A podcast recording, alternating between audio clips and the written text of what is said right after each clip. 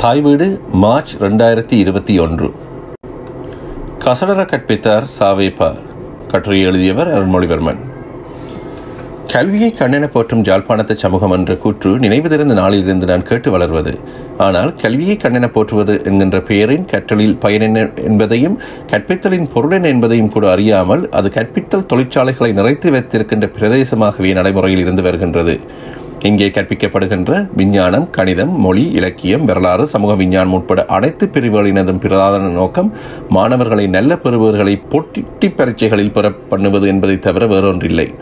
கல்விமுறை குறித்தும் அது ஏற்படுத்துகின்ற சமூக தாக்கம் குறித்தும் அதில் நிகழ வேண்டிய மாற்றம் குறித்தும் தொடர்ந்து கவனத்தில் கொண்டு வருகின்றேன். அது குறித்து இன்னொரு சந்தர்ப்பத்தில் பேசுவோம். எனக்கு கற்பித்த ஆசிரியர்கள் குறித்தும் அவர்கள் கற்பித்தலை எப்படி நோக்கினார்கள் என்றும் மாணவருடன் எப்படி உறவுகளை பேணினார்கள் என்றும் யோசிக்கும் போது எனக்கு கனிவும் நிகழ்வும் நிறைந்த நினைவுகளை தரும் மிகச்சிறர் ஒருவர் தமிழாசான் சாவே பஞ்சாச்சரம் ஐந்தாம் ஆண்டு வரை தமிழ் எனக்கு விருப்பத்துக்குரிய பாடங்களில் ஒன்றாக இருந்தது. அதற்கு பிறகு பாடசாலையில் தமிழ் கற்பித்த ஆசிரியரோ தான் சொல்லித் தருகின்ற கட்டுரைகளை அப்படியே மனநம் செய்து அப்படியே எழுத வேண்டும் என்பதை எதிர்பார்ப்பவராக இருந்தார். அதுவும் அவர் மாணவர்களை நடத்திய விதமுமாகச் சேர்ந்து தமிழ் பாடம் என்றாலே வறுக்கத் தொடங்கியிருந்தேன் அப்படி இருக்கின்ற போதுதான் சாவை பஞ்சாச்சரம் அவர்களையும் தமிழாசிரியாய் ஆசிரியராய் எமக்கு கிடைக்கப் பெற்றார். முன்னர் இருந்த ஆசிரியர் ஏற்படுத்திய தாக்கத்தால் தமிழ் பாடம் பற்றிய பெரு பெரிய எதிர்பார்ப்பு ஒன்றும் எனக்கு இருக்கவில்லை. ஆயினும் என்னுடன் பாடசாலைக்கு வருகின்ற எம்மை விட வயது கூடிய நண்பர்கள் இருவர் பஞ்சாட்சரம் சிறந்த தமிழ் வகுப்பு நல்ல பம்பளா போகும் என்ற எதிர்பார்ப்புகளை ஏற்படுத்தி வைத்திருந்தனர். அப்போதைய போர்க்காலச் சூழலில் நான் நவாலிக்கு வெளியே போய் வந்ததும் மிக அரிது என்பதால் அவரது தலைமையில் மிகச் சிறப்பாக நடந்து வந்த கவியரங்கங்களையும் நான் பார்த்ததில்லை. இப்படியான நிலையில் எமக்கு பாடமெடுக்க தொடங்கிய சாவைப்ப அவர்கள் தமிழ் பாட வகுப்பினை அது இலக்கியமாகட்டும் இலக்கணமாகட்டும் உரையாடல்களூடாக நடத்த தொடங்கினார். தமிழ் இலக்கணத்தில் இன்னும் சவாலான பகுதியாக இருக்கக்கூடிய புணர்ச்சி விதிகளை நிறைய உதாரணங்களுடன் மீண்டும் மீண்டும் விளங்கப்படுத்தியதன் மூலம் நனவழி மனதிலேயே இலக்கண பிரஜையை உருவாக்கினார். தமிழ் இலக்கிய வகுப்புகளிலோ அவரது தாக்கம் இன்னொரு விதத்தில் அமைந்தது. அப்போது எமது தமிழ் இலக்கிய பாடத்தில் மரபிலக்கியம் அதிலும் பழந்தமிழ் இலக்கியமே பெரிதும் இடம்பெற்றிருந்தன.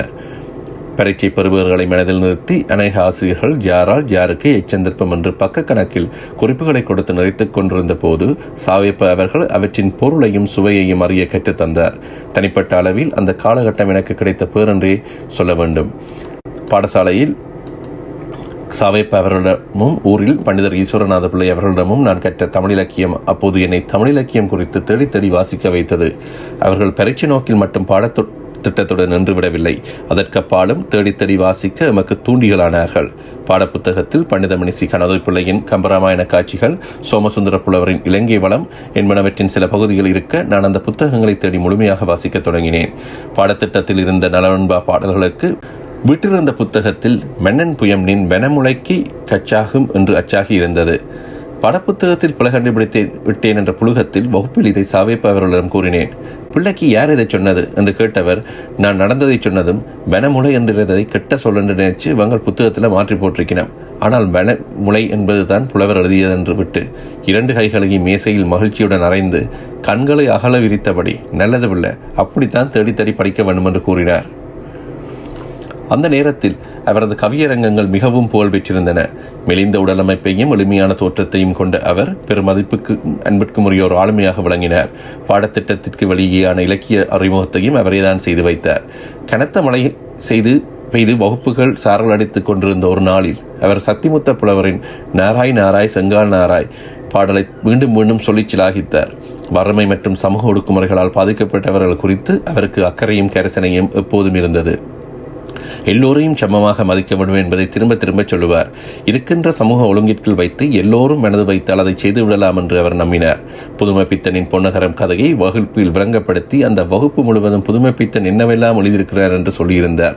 புதுமை பித்தன் என்ற பெயரும் சாவேப்பா சொன்ன விடயங்களும் ஆர்வம் ஊட்டினாலும் நான் புதுமை பித்தனை வந்தடைய அதற்கு பிறகு ஒரு பத்தாண்டு ஆகியது அவரது தலைமுறையினருடன் ஒப்பிட்டு பார்க்கின்ற பொழுது வரலாற்று உணர்வு நிரம்ப பெற்றவராகவும் ஆவணப்படத்தின் அவசியத்தை நன்குணர்ந்தவராகவும் இருப்பது சவைப்பு அவர்களின் இன்னொரு சிறப்பு.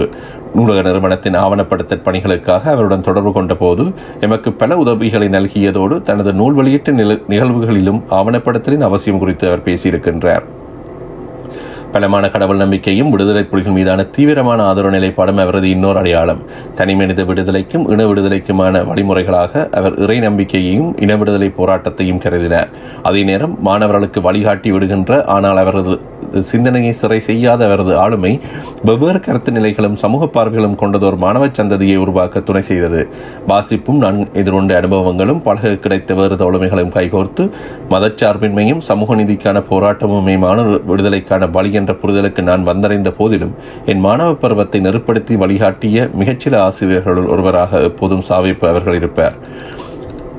நாம் கற்றுக்கொள்ளும் விடயங்கள் குறித்து கல்வி திட்டத்திற்கு அப்பாலும் தேடுகின்ற வழக்கத்தினை பழக்கப்படுத்தியவர் ஊக்கப்படுத்தியவர் என்ற வகையில் சாவேப்பா முக்கியமானவர்.